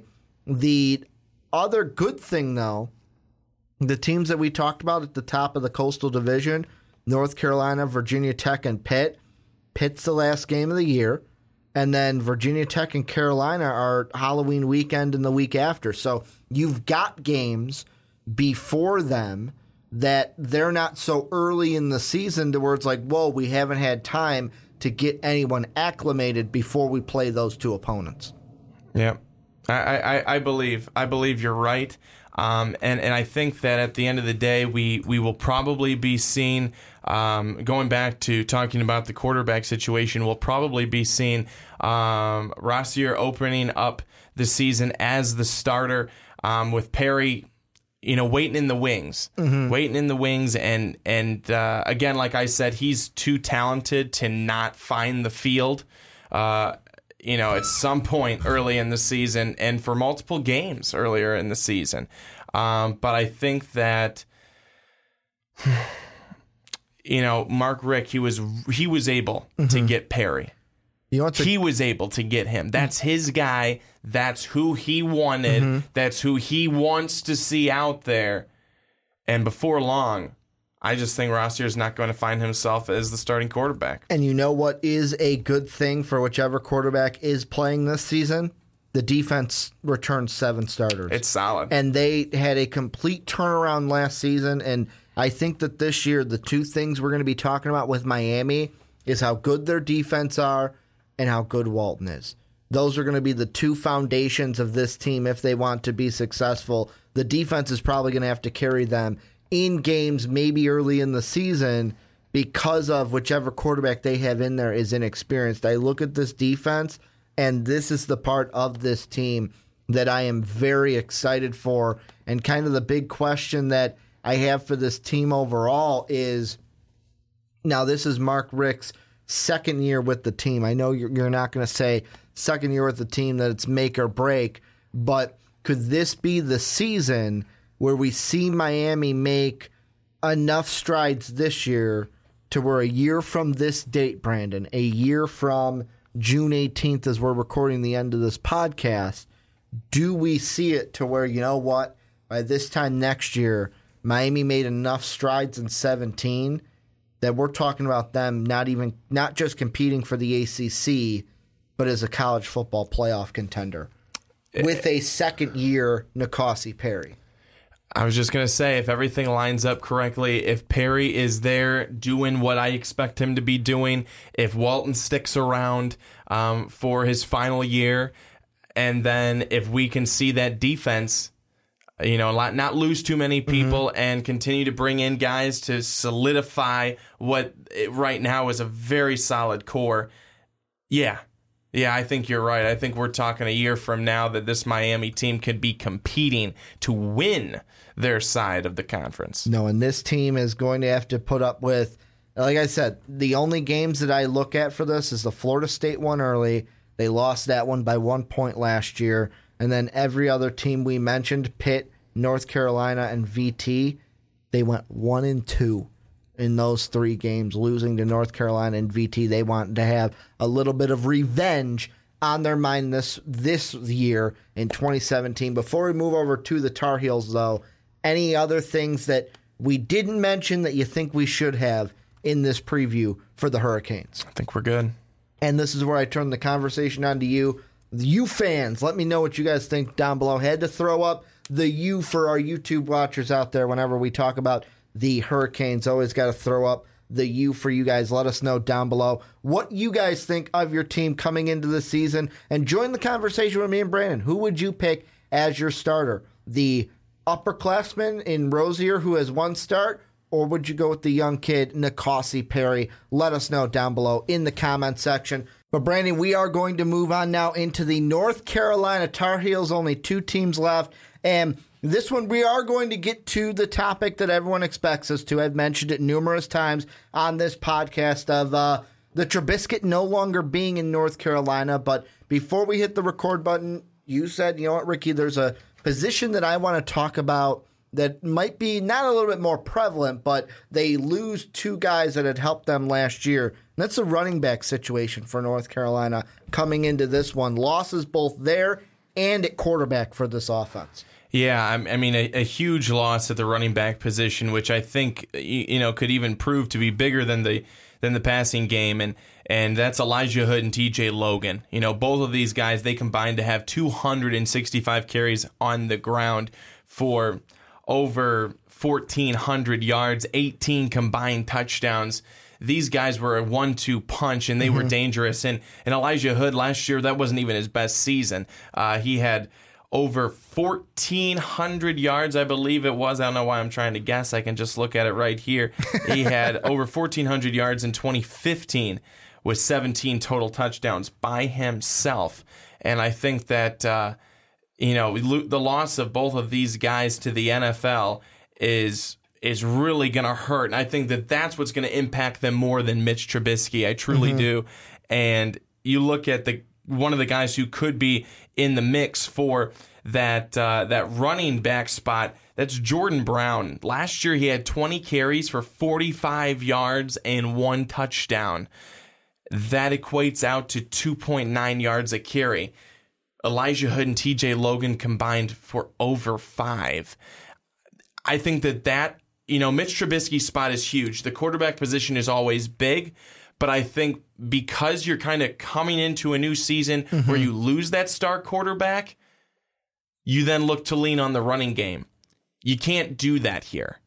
And I think that's what's going to hurt North Carolina, even to the point, Ricky, where they may not be one of the top three. Well, and that's the thing for me. I, I kind of mentioned it. I want to say it was either in the Pitt or the Miami one. I think I was in the um, Pitt part of our preview, but if there is any team in this top three of the Coastal that I could see dropping down into four or below, it's the Tar Heels this year. And it's not just because of what they are losing at the running back spot, but it's also they lose Trubisky, they lose wide receivers. Like right now, the only wide receiver that looks to be their main starter is Austin Proehl, the son of Ricky Proehl, who is on that coaching staff. You may remember him from the greatest show on turf with the St. Louis Rams back in the day with Torry Holt and Isaac Bruce. Guy knows a thing or two about uh, catching the football and has a pretty good football son who's right now the number one wide receiver when you look at their depth chart. And the good thing for them coming in is they've got a guy in Brandon Harris who right now is the favorite to win that quarterback job. The graduate transfer from LSU, he's a guy that it's like, okay, we like, I am solid with him being a starter. I'm not as questioning as like a true freshman coming in because I know it's more like I compare it to the Max Browne situation, but a little bit more confident in Brandon Harris than I am in Max Browne. I'm not saying Harris doesn't have to prove anything, Brandon. I'm just saying that the loss at quarterback might not be, the gap might not be as great as running back and wide receiver than quarterback. Brandon's Brandon Harris's best season came in 2015, where he had over 2,100 yards. This is just through the year, mm-hmm. 13 touchdowns and six interceptions. That was his best LSU year. Mm-hmm. In 2014, he had one game started, had 452 yards, six touchdowns, two picks. And then in 2016, two games, two started, 139 yards, one touchdown, and two picks. Brandon Harris does not scream, ooh, yay, to me. No, and this uh, this team, we talked about schedule and most of the previews when it comes to offense and defense. Um, I'm going to say it right now North Carolina starts 0 2 to start the season. They're two home games, but I don't think they win against Cal. Yes, I know Cal. We're going to get to them later in a Pac 12 preview. They don't have Davis Webb. However, I still don't feel confident in this North Carolina team beating them. And then September 9th, I'm going to say right now, North Carolina doesn't have a chance against Louisville. I don't care how many defensive guys that Louisville lost on the other side, they still have Lamar Action Jackson.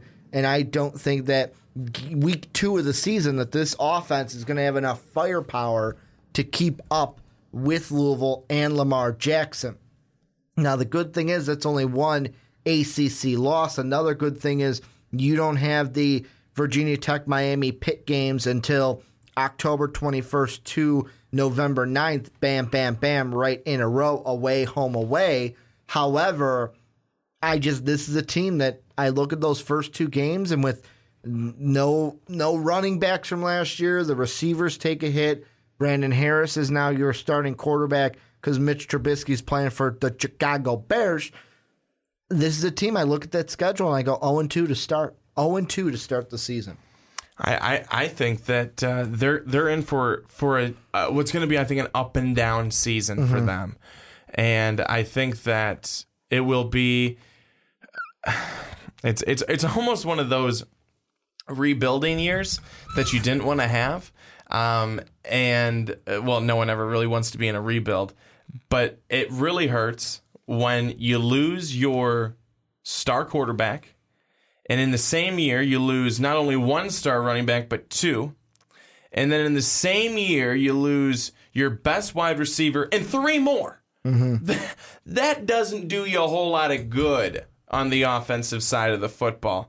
But I, I think for, for North Carolina, one thing that they really need to focus on, I think, is being able to establish a ground game, especially with Brandon Harris coming in at quarterback. That guy, what he can do is he can run the football around a little bit. So I think that him being able to work with that side of things is going to be important. For him to be able to do that effectively is going to be important um, because.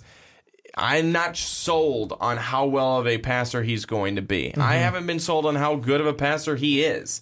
Um, When, over especially when Austin Proehl is right now the only main target that off season wise we're looking like that's your main target.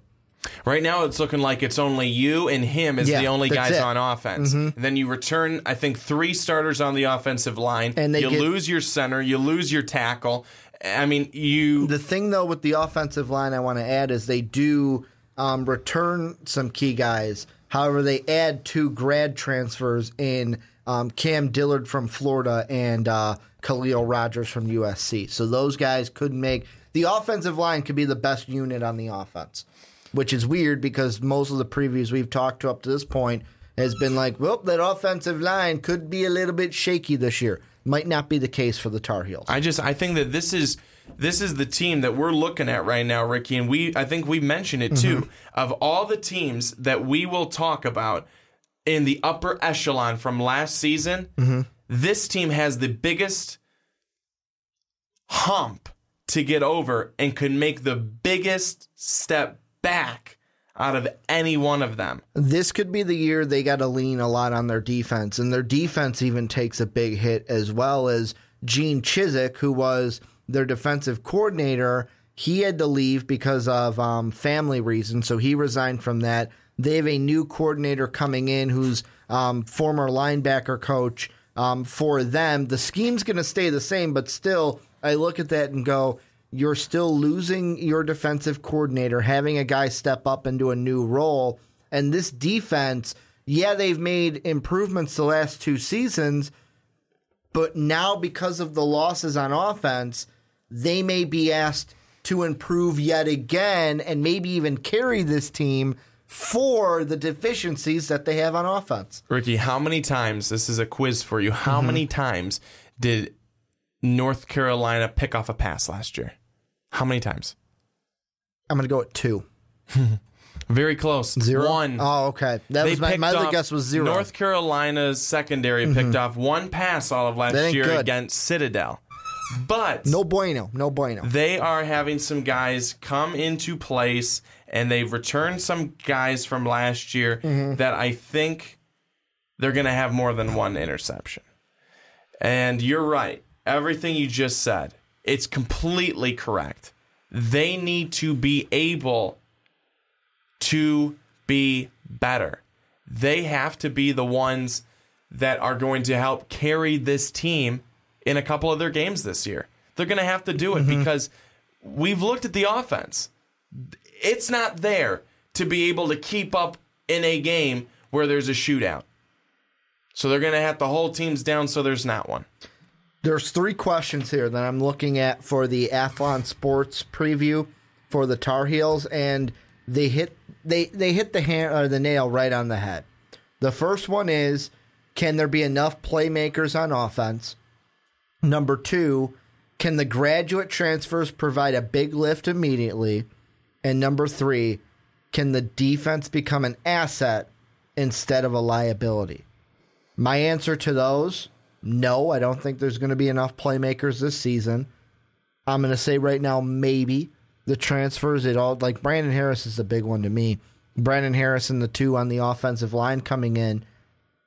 And then my one for the defense, they're going to have to be because if the defense becomes a liability and can't turn the ball over and get opportunities back to the offense, this Tar Heel team might be looking at, and I'll eyeball their schedule, five, six losses this year. Imagine that if they went from a team that was eight and five, five and three in the conference, one game away from going to the ACC championship game, all the way to a team that does like what seven and six now, seven and six, eight like staying eight and five, but an eight and five where you have one, two, three, four, maybe even five, at, like all of your losses coming within the conference, and like just having if we look on last year's um, standings, yeah, you're looking and going, oh, five and three in the conference, they were second, uh huh. But if they get five, that means they would drop to the bottom three teams in the coastal.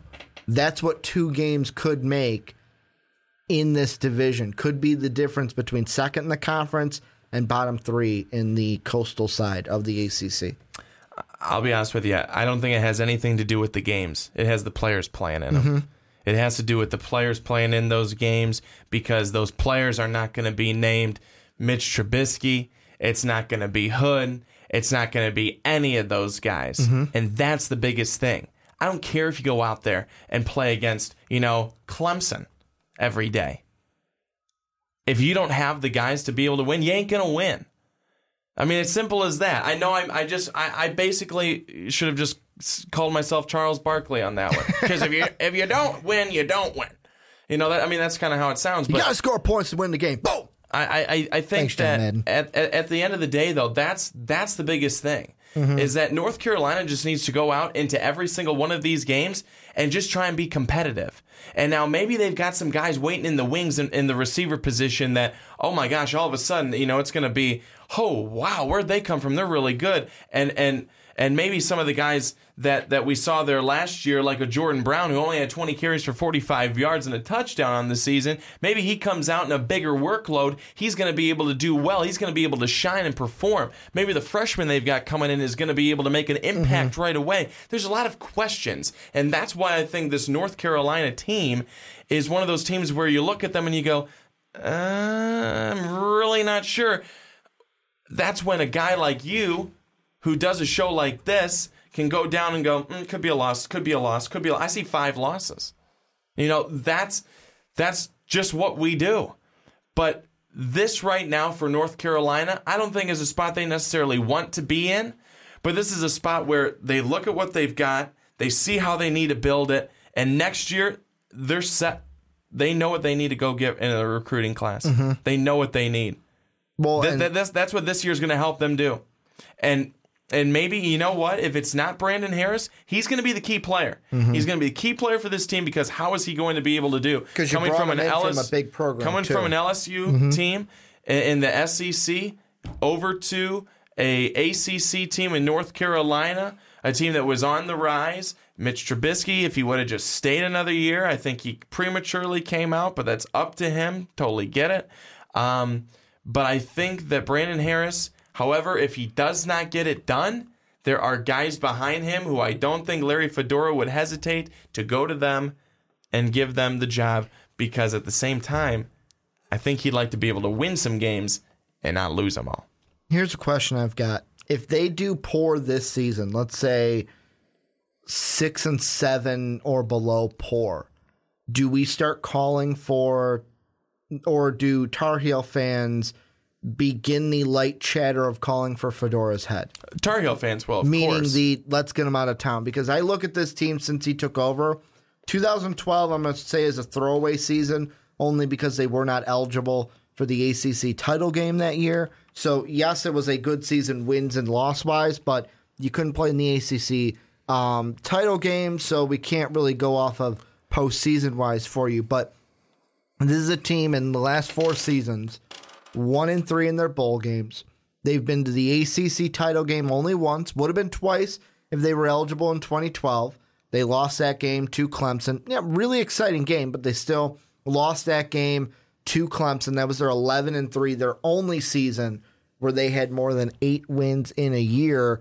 And I kind of wonder, we've had, I can't remember which team we had this for, this question for in this conference. I think it was someone in the Atlantic, but even if they go six and seven, seven and six, do Tar Heel fans look and go, we've reached our cap with Fedora? We need to get that guy who's going to get us over the hump, especially if the recruiting class for next year is not solid, is not one that makes Tar Heel fans go, yes, we can build off of that class. I think that's the biggest thing is we know how this year's going to go, mm-hmm. not how they want it to. Um, at least I'm pretty convinced of that with seeing what we've got to work with, what they've got to work with. I think that you're right. You hit the nail on the head again um, with the fact that you've got to look and see what the recruits are going to look like coming in for next year. Now, if they look really good, you've got some promising guys. I'd say, hey, you know what? We got to give them a chance. We got to see this through. Mm-hmm.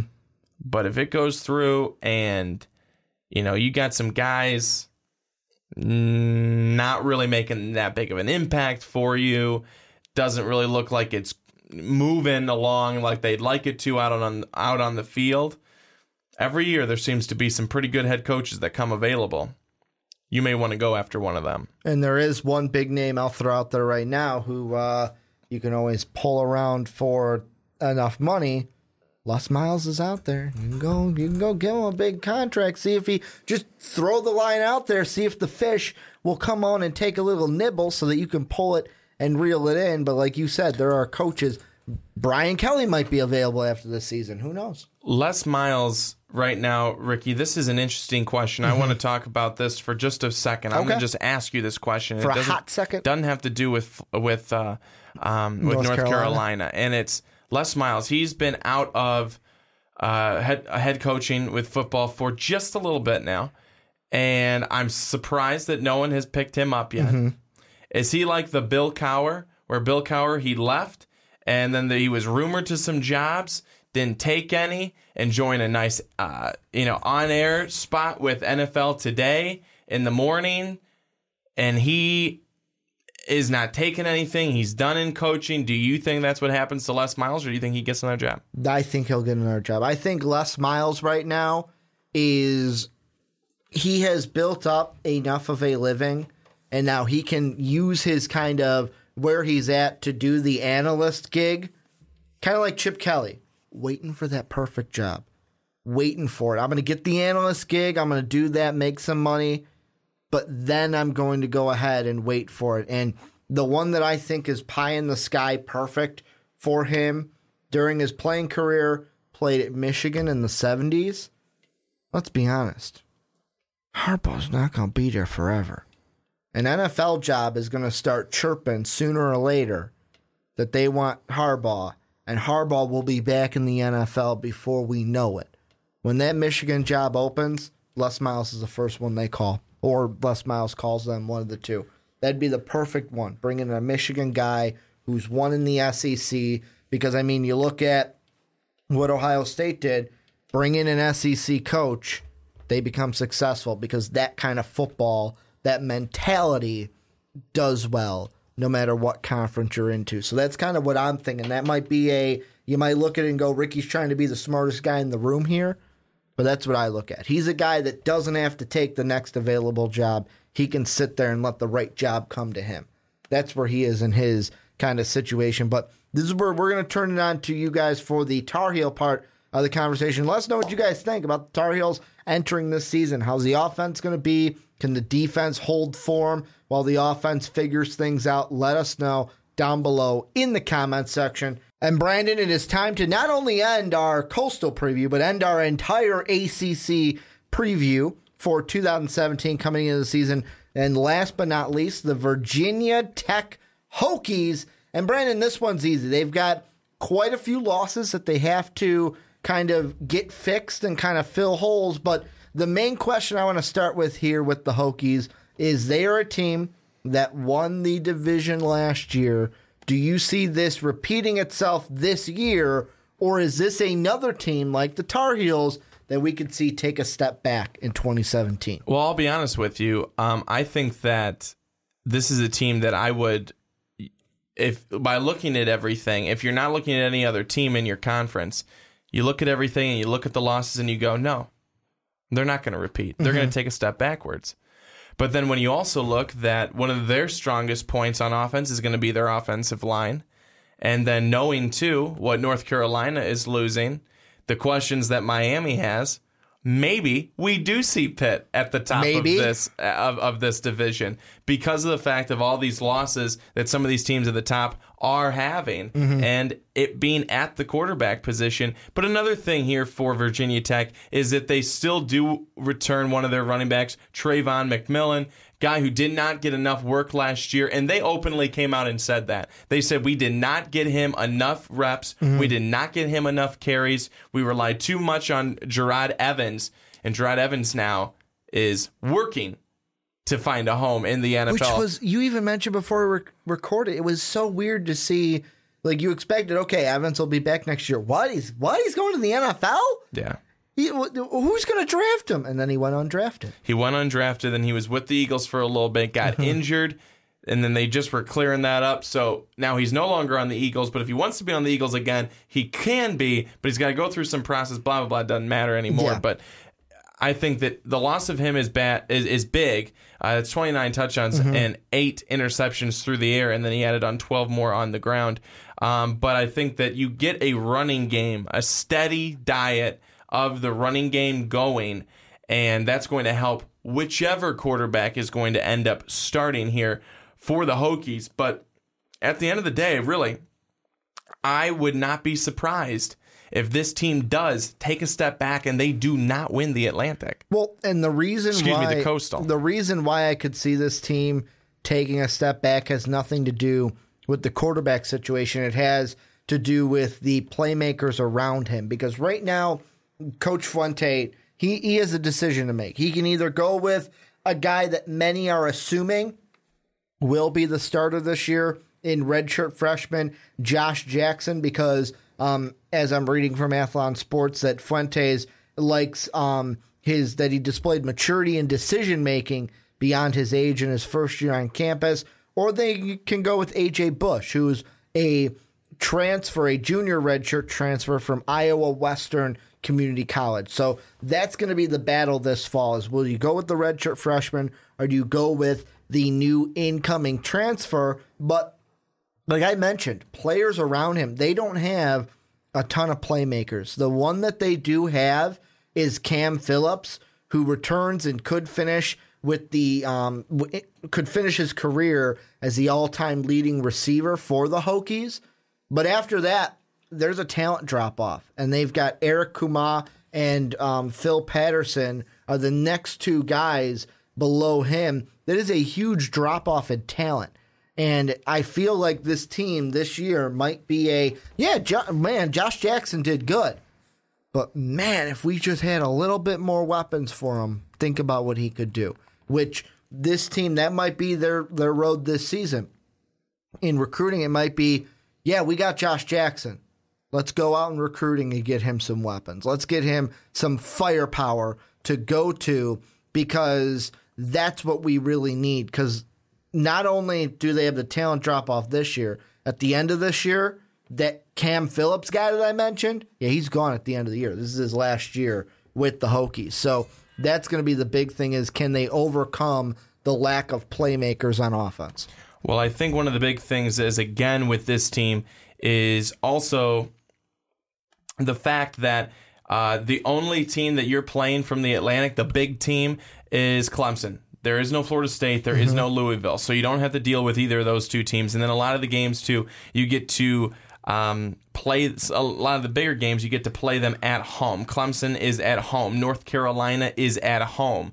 Miami and Georgia Tech, those are on the road. Pitt is at home. So I think that that too, that schedule, that home away split really works out in favor for you while Even- you're at home. Even like West Virginia. You, you yes, Yeah. it's a neutral site, but you don't get to play them at West Virginia.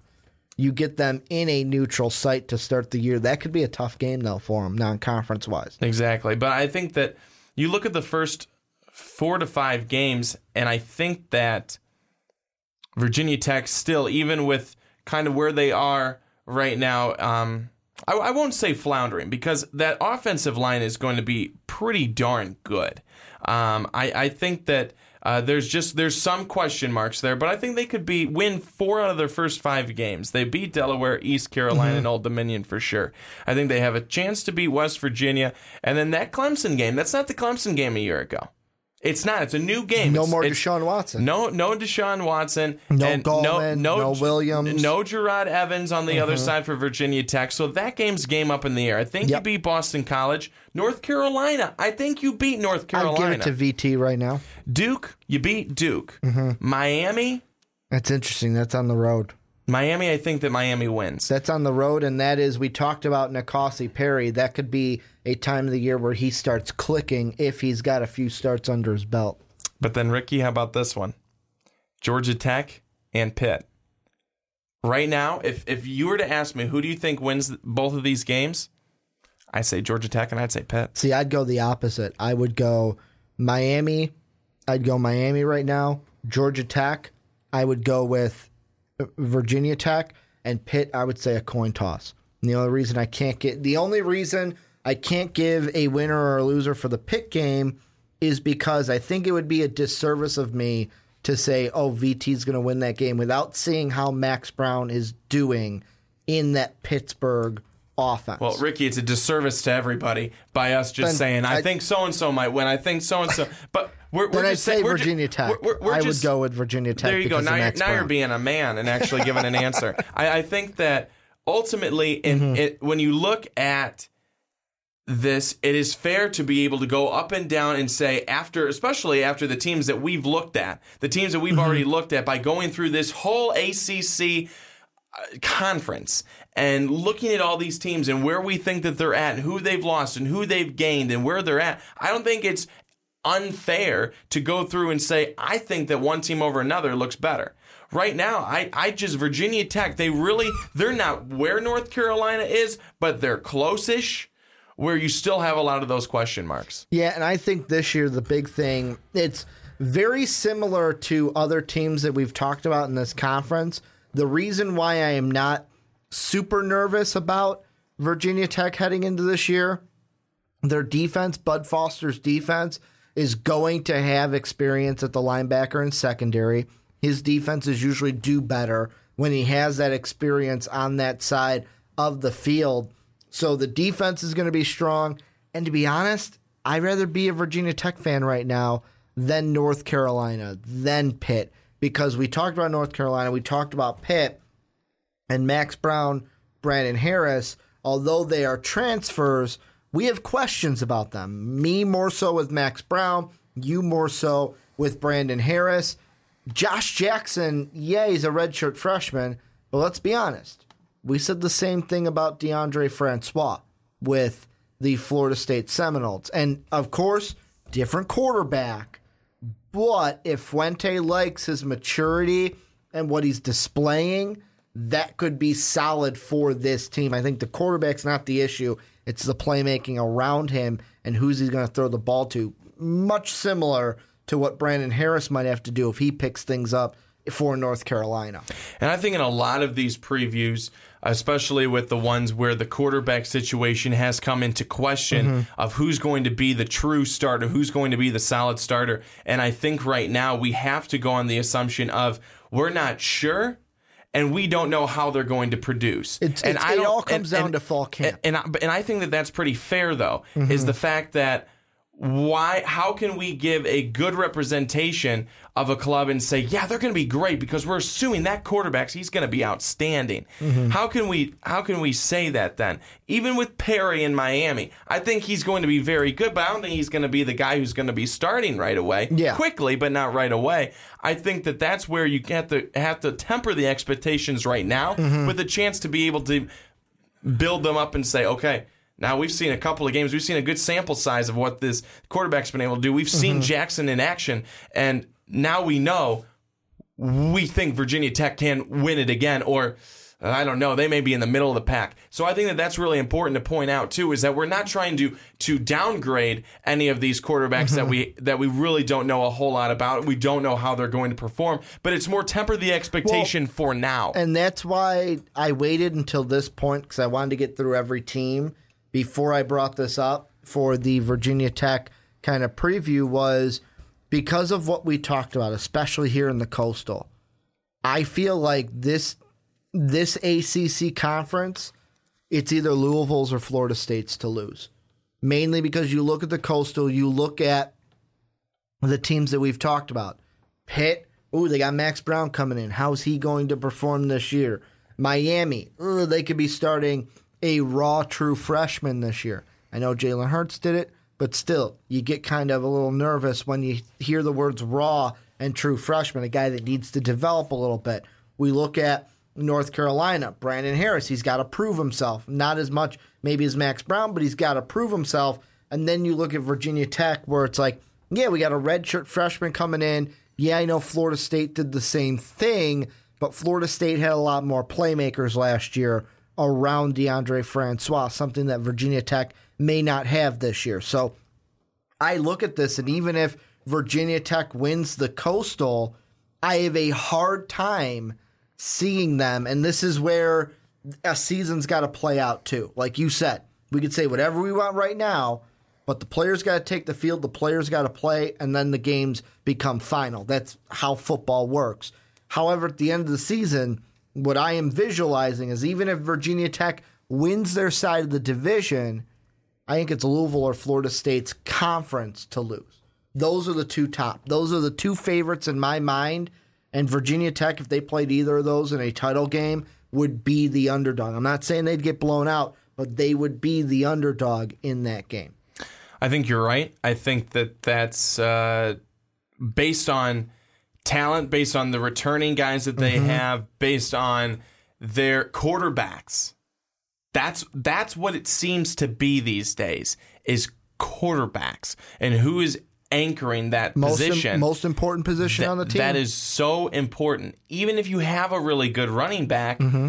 as Miami does, just to give it kind of bring it back to this side of the conference that we're talking about right now, Miami has a very good running back. What's going to happen at quarterback? Running back cannot do it all, but they can mm-hmm. certainly help. But then you look at those two teams that you mentioned. You've got Lamar Jackson and you got De- Deondre Francois, two guys that have gotten it done, will continue to get it done. And I think you're completely right. I think that if they're going up against any other team, right now it looks like they would probably I'd I'd have them as the favorite, the clear favorite, and the winner. I think that with Virginia Tech though, is that they have last year and they look at last year and they mm-hmm. remember last year, they improve a little bit on that and they win a couple of those games that they narrowly lost and they still win the games even that they narrowly won. This team can be in the same spot that it was last year, which is not a bad thing because based on what everyone else looks to be doing, that should then be enough to get them uh, the the win in the in the coastal. Yeah, the only teams they lost to last season, Tennessee, who surprisingly blew them out. I didn't think Tennessee was that good of a team overall last year. They lost to Syracuse on the road, then Georgia Tech, and obviously Clemson later in the year in the ACC title game. This is a team that is my favorite to win the coastal side. However, I feel like the true ACC title game, the one that will decide who wins the conference, will come between when Louisville and Florida State play. Whoever wins that game will most likely win the ACC and will maybe represent their side in the college football playoff. But before I end this podcast, before we end everything, any last thoughts, anything we missed from the Hokies? Uh, a final thing I want to say on them is that last year defenses they held uh, opposing teams to a third down conversion percentage of 27% on 3rd down. That's something that's really impressive. They keep up numbers like that. They keep those numbers low. They get those offenses off the field, get their offense back on the field. That's going to be something really important as well. Defense this year for a lot of these teams, especially on the coastal side of things, is going to be important to have a strong defense. We've seen a lot where it's if you can have a strong defense, you've got a good offensive line. If they can keep that quarterback upright, if they can find some holes for the running back, that can be a good balance. Defense could win that ACC this year. It may not all be offense. Well, and that is going to do it for our coastal preview, but not not just that for our ACC preview. We have been through it all, and this is where you guys come in. Let us know, especially Hokie fans on YouTube. Let us know down below what you guys think of your team heading into this season.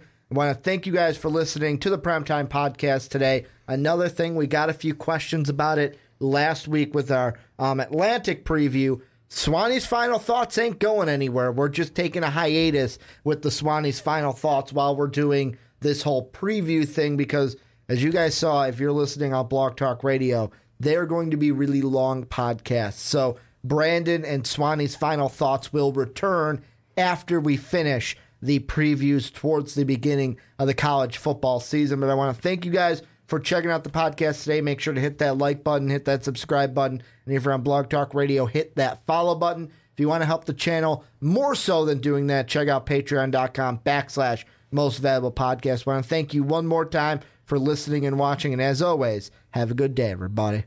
Thank you for listening to this MVP podcast. Follow us on Twitter at Most Valuable Pod for more great podcasts.